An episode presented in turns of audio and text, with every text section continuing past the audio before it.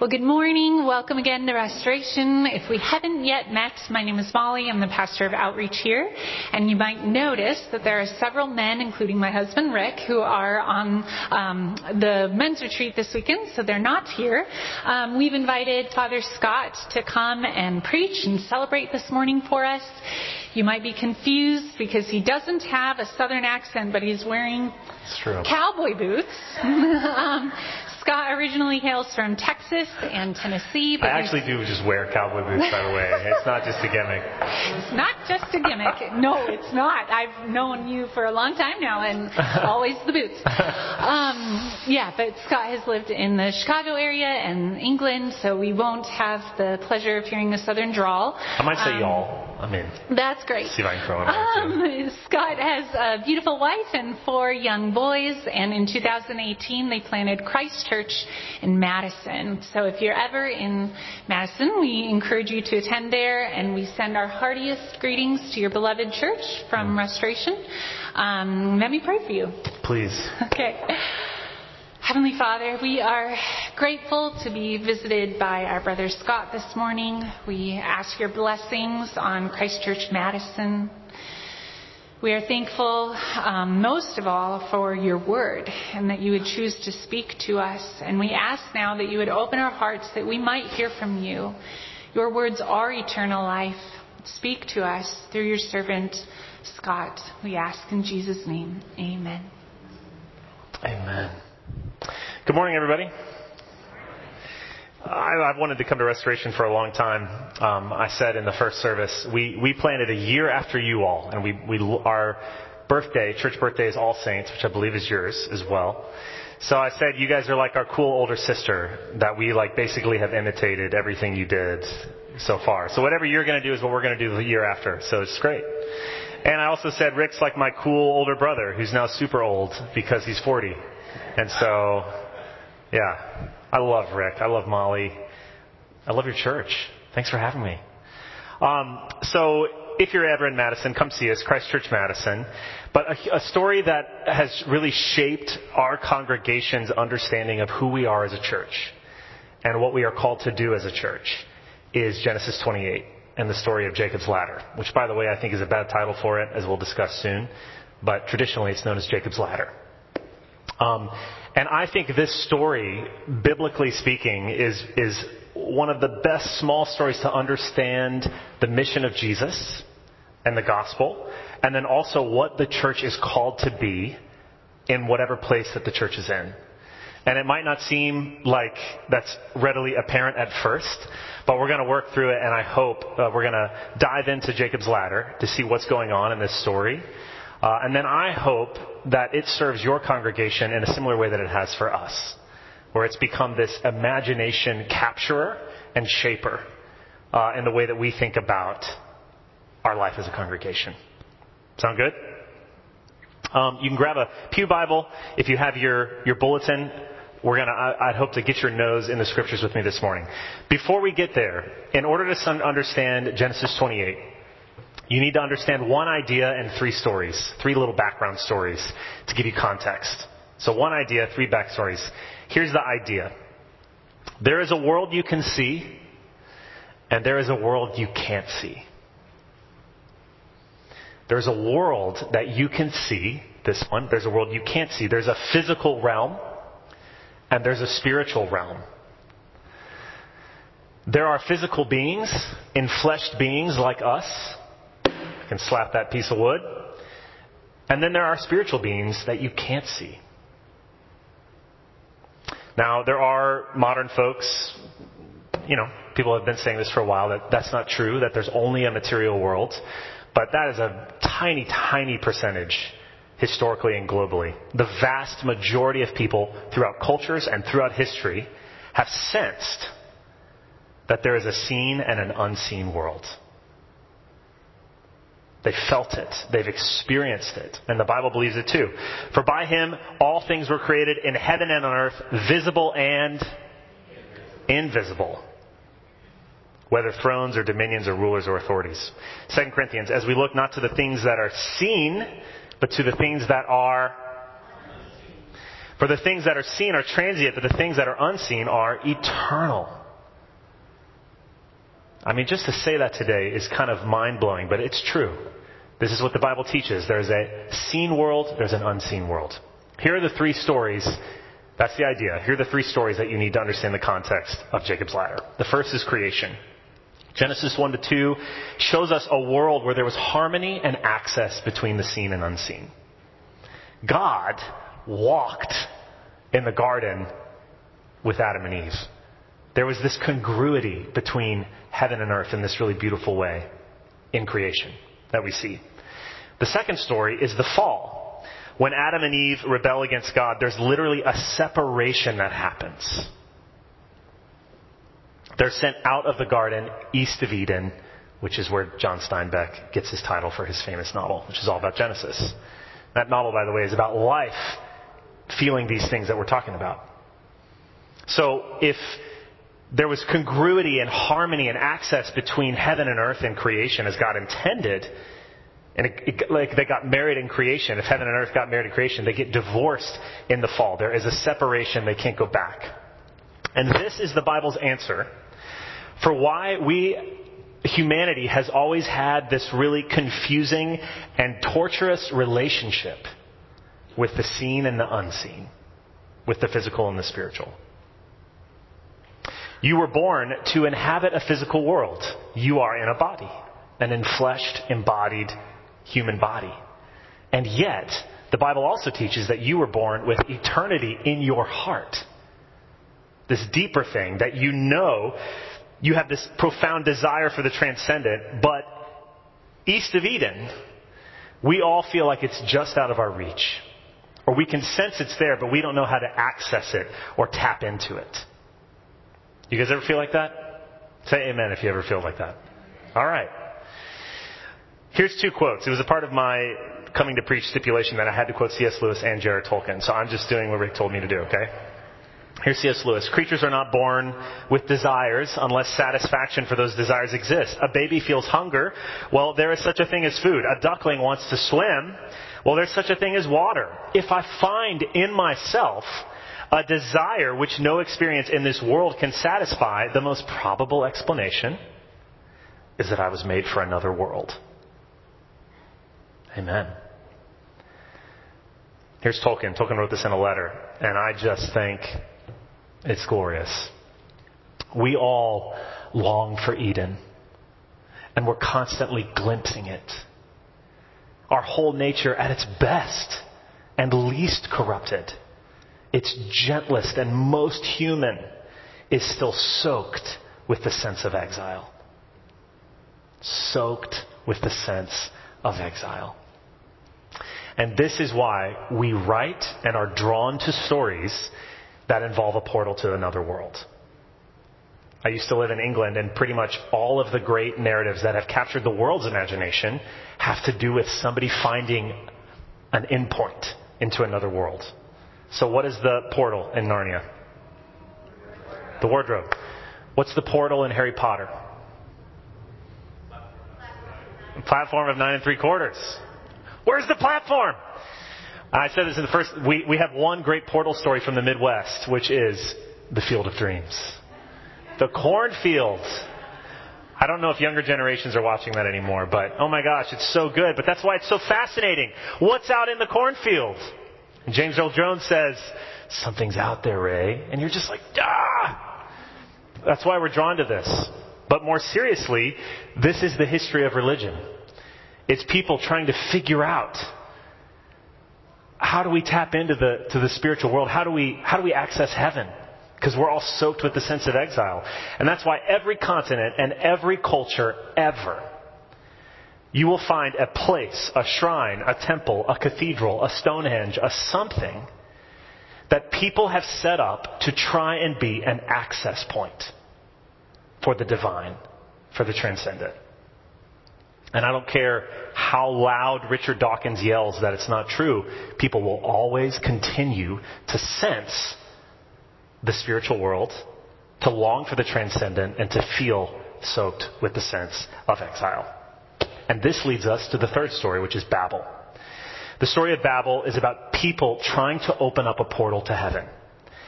At first read, it seems weird because it just seems like people are getting together and say, why don't we build a huge tower? That would be awesome. And then God's like, you can't build a tower. And he like smashes it down. As a kid, I never understood the Tower of Babel. Why would God not allow them to build a tower? Like we built skyscrapers, you know? But scholars will point out to you, um, when it's read in its biblical and cultural context, it's a bunch of people trying to build a stairway to heaven. The tower is not the Tower of Pisa. The tower actually is more like a ziggurat. You guys know what a ziggurat is? It's like a pyramid with steps. And a ziggurat was for the express purpose of building a stairway to heaven. So the top of it was meant to be a place where God, the gods in the ancient Near East would come down and where there would be an exchange between heaven and earth. God thwarts their plan because they, by their own effort, are trying to reach heaven themselves apart from God. They're trying to create their own manipulative way to access heaven and open up a portal to earth, but they can't do it. So Babel is the story. If creation is the story of heaven and earth being in harmony, the fall is the story of heaven and earth being separate. Babel is the story of the failure of human religion to get back. And now, you're ready to read this insane story. Flip in your Bible. You have Pew Bibles, I think.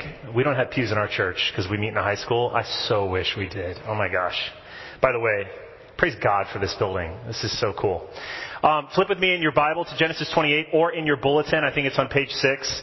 We're going to pick up in verse 10. Say amen if you're there. All right. Um, Jacob left Beersheba and went toward Haran, and he came to a certain place and stayed there that night because the sun had set. Taking one of the stones of the place, he put it under his head and lay down in that place to sleep. And he dreamed, and behold, there was a ladder. Now, the ESV puts ladder, but if you are looking at your Bible, you might note there's a footnote, and it says at the bottom in Hebrew, or a flight of steps. So this is not a ladder. This is more like a ziggurat, a stairway. He dreamed, and behold, there was a flight of steps set up on the earth, and the top of it reached to heaven. And behold, the angels of God were ascending and descending on it, and behold, the Lord stood above it. So Jacob sees a stairway to heaven. He sees an opening. He sees a portal into eternity. And on top of it, he sees God, which is wild. And the Lord stood above it. Now, what does he hear? Look at verse 13. This is what he sees. What does he hear? The Lord stood above it and said, I am the Lord. I am Yahweh, the God of Abraham, your father, the God of Isaac. The land on which you lie, I will give to you and to your offspring. Your offspring shall be like the dust of the earth, and you shall spread abroad to the west and to the east and to the north and to the south, and in you and your offspring shall all the families of the earth be blessed. Behold, I'm with you and will keep you wherever you go and will bring you back to this land. And I will not leave you until I've done what I've promised. God reveals himself importantly here. He's not just some random deity. He's, he's the God of his dad, Isaac. He's the God of his granddad, Abraham, who made a covenant with both of those men. And he promises them that he's still going to keep his word to do what he told he was going to do to Abraham, which is to bless the whole world through this family. But notice in particular what he says in verse 15 I'll keep you wherever you go, but I'm going to bring you back to this land. In other words, he wants to do something with what he's showing Jacob. He's going to bring him back to this place. So Jacob seeing this opening in heaven was not a mistake like Jack and the Beanstalk, which is another fantastic example of a portal to another world. And that one, Jack stumbles on it. This wasn't an accident, you know, that Jacob saw. God wanted him to see this. And then he promises that he'll bring back. So how does Jacob respond? These are two of my favorite verses in the scripture. I mean, this has truly been uh, defining verbiage for Christ Church Madison, for our congregation. Look at verse 16. Then Jacob awoke from sleep and said, Surely the Lord is in this place, and I did not know it. And he was afraid, and he said, How awesome, which means awe filling, awe striking is this place. This is none other than the house of God, and this is the gate of heaven. So he gives it a name, Bethel, which means the house of God. He also goes on to make a cheeky deal, so we know he's, he's still got a lot of virtue work to do. Jacob's story is a long one. It's awesome because it shows us that God has patience with us all. But the important part about Bethel is what it reveals about God Himself and His desire, which is God's desire is to open up heaven once again. To give us access, to make an exchange once again between heaven and earth. To make it possible for us not just to feel eternity in our heart and to be soaked with a sense of exile, but for us to follow that longing back to its destination. That's what God wants. That's since the time of Jacob, the mission that God has been on. Amen? Isn't that cool? It gets me jacked up. Love this stuff. And we can't miss the way that Bethel is the opposite of Babel. Babel was people of their own will and exertion trying to do this, of their own wisdom. And it did not work. All false spirituality, all false religion is Babel. Bethel, completely an act of grace. Jacob was running away after, you know, stealing stuff from his brother and his dad, like, and God just showed up. He just did it for him. He didn't deserve it. He didn't ask for it. God provided it. It's amazing. Last thing I want you to catch before we move on to Jesus in the church is this mixed metaphor in verse 17. This is a paradox. It doesn't make any sense, but it's a paradox at, right at the mystery and the heart of who Jesus is in the, in the church the house of God, the gate of heaven. Somehow the house is a gate. And somehow the gate is a house. Isn't that funny? It's interesting, but I think it's, we're meant to see that the place where God dwells is the place of exchange. Okay. What in the world does this have to do with Jesus and the good news of Jesus? Turn with me to, to John chapter 1. I'm sure you guys caught this, but let's go back and just relish how epic this is. This is at the beginning of John 1, after that amazing prologue. In the beginning was the Word, blah, blah, blah. He's just blown all his disciples' minds by doing this cool miracle. And then he says this to people who are already very impressed with him. So look at verse 50. You guys there? Jesus answered him, Because I said to you, I saw you under the fig tree, do you believe? Are you impressed? Oh man, you're going to see greater things than these. And he said to them, Truly, truly, verily, verily, I say to you, you will see heaven opened and the angels of God ascending and descending on the Son of Man. The Jews who would have heard this loved the Torah, and they would have known exactly what Jesus was saying, which is you remember what Jacob saw? You remember Bethel? Remember that place where there was an opening, there was a rift between the separation, there was a point of access to heaven? I am that point of access. I am the house of God. I am the gate of heaven. I love Jesus says in John 15, later on in this book, he's a door. Isn't that interesting? Jesus says he's a door. He is the gate of heaven. So God provided for Jacob at Bethel a glimpse of a portal between heaven and earth. But God provided for the world, for all of us, his son, to be the place where there's an exchange between heaven and earth. To be that point of overlap between the seen and unseen. The place where we can get back to God. And the gospel, the good news, which is good for us this morning, which is true for us this morning, is that it's not just cool that Jesus said that in John 1. He came so that you could actually follow him up the steps. He is the way, the truth, and the life. He did go back to prepare a place for us in his Father's house, and he asks us to come and see, to take his hand and journey into heaven with him. Amen? I mean, this is where C.S. Lewis's whole further up, further in thing comes from. This is the point. How did he do this? First Peter says Christ also suffered once for sins, the righteous for the unrighteous, that he might bring us to God. We were all in exile. Jesus descended, right?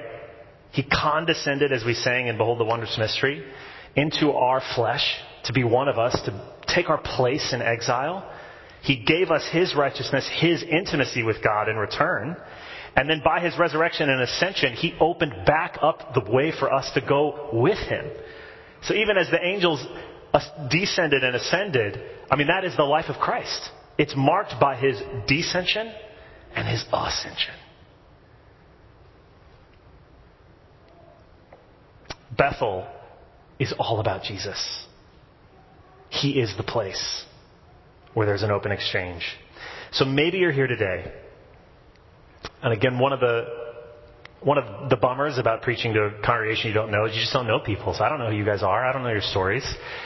But I also, that there's a gift to that because I'm just assuming you guys are all over the place. Who knows where you are coming from? Maybe you've been here forever. Maybe this is your first Sunday.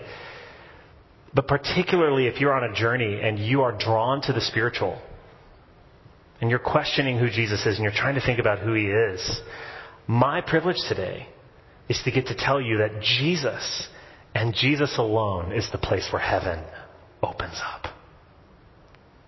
He came so that you could follow him back to God. You don't have to live in exile anymore because of Jesus. Amen? That's for you. He's inviting you, come and see. And now to finish, here's how this transforms our idea of church. I love our church network because our church network, I think, does this a lot. Um, but as faithful Bible readers, we want to make sure we always connect the dots between Jesus and his church. Because the church, the scriptures call the body of. So Jesus and his body is at the right hand of the Father, but Jesus' presence on earth is in his body. And this is where this ceases to become an idea and it becomes this insane, up close and personal reality. If Jesus is the place where heaven opens up, then the church, this is what this means, the body of Christ on earth is now that place. The church is the household of God. It is the gate of heaven.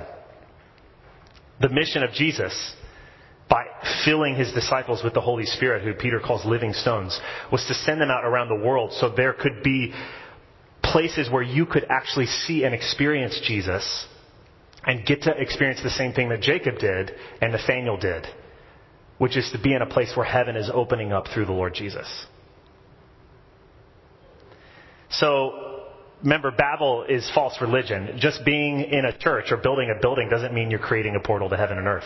People have tried that for a long time. But when God's people, in the power of the Holy Spirit, faithfully meeting in word and sacrament, something happens. You're, you're doing something normal until all of a sudden you come to realize God is in your midst and you didn't know it. Has that ever happened to you? Sometimes somebody's preaching and then all of a sudden the Word of God, there's just a, a click. And it's like you have this other sense that's opened up and you're like, your hair stands up on the back of your neck. Same thing for the Eucharist. Our liturgy, part, like explicitly, teaches us that there's this mingling of heaven and earth in church. That we ascend with the angels and the archangels as we worship God, that things start to get mixed between heaven and earth in our service. It's a mystery. And though some of you might be like, I've never experienced that before, or I grew up in church and it was super boring, never had the experience Jacob had, oh, I, I just can bear witness to it. And I'm sure your church can as well. There's a lot of people in our church, which is true for so many churches in our diocese where they just come, they're not, never been to church before, they just start weeping. They don't know why. Why am I crying right now? What's happening? They're experiencing, surely the Lord is in this place, and I didn't know it. So, my encouragement for you is that what you're doing as a church, this space, you all as a, as a congregation, you are opening up for South Minneapolis a Bethel. You're opening up, you're making available a place where people who are soaked with the sense of exile have a shot at experiencing the angels descend and ascend to heaven. Let me pray for you. And we will continue our ascending. Jesus, thank you for this congregation, Lord. Thank you for this church. Lord, would you make it a Bethel? You have so richly provided for her restoration already. Lord, I pray that more and more people in this city would get to experience what Jacob did. Lord, we know that's your desire. We know that's what you want. We know you want to reveal yourself to us. Lord, may it be so. And all God's people said, Amen.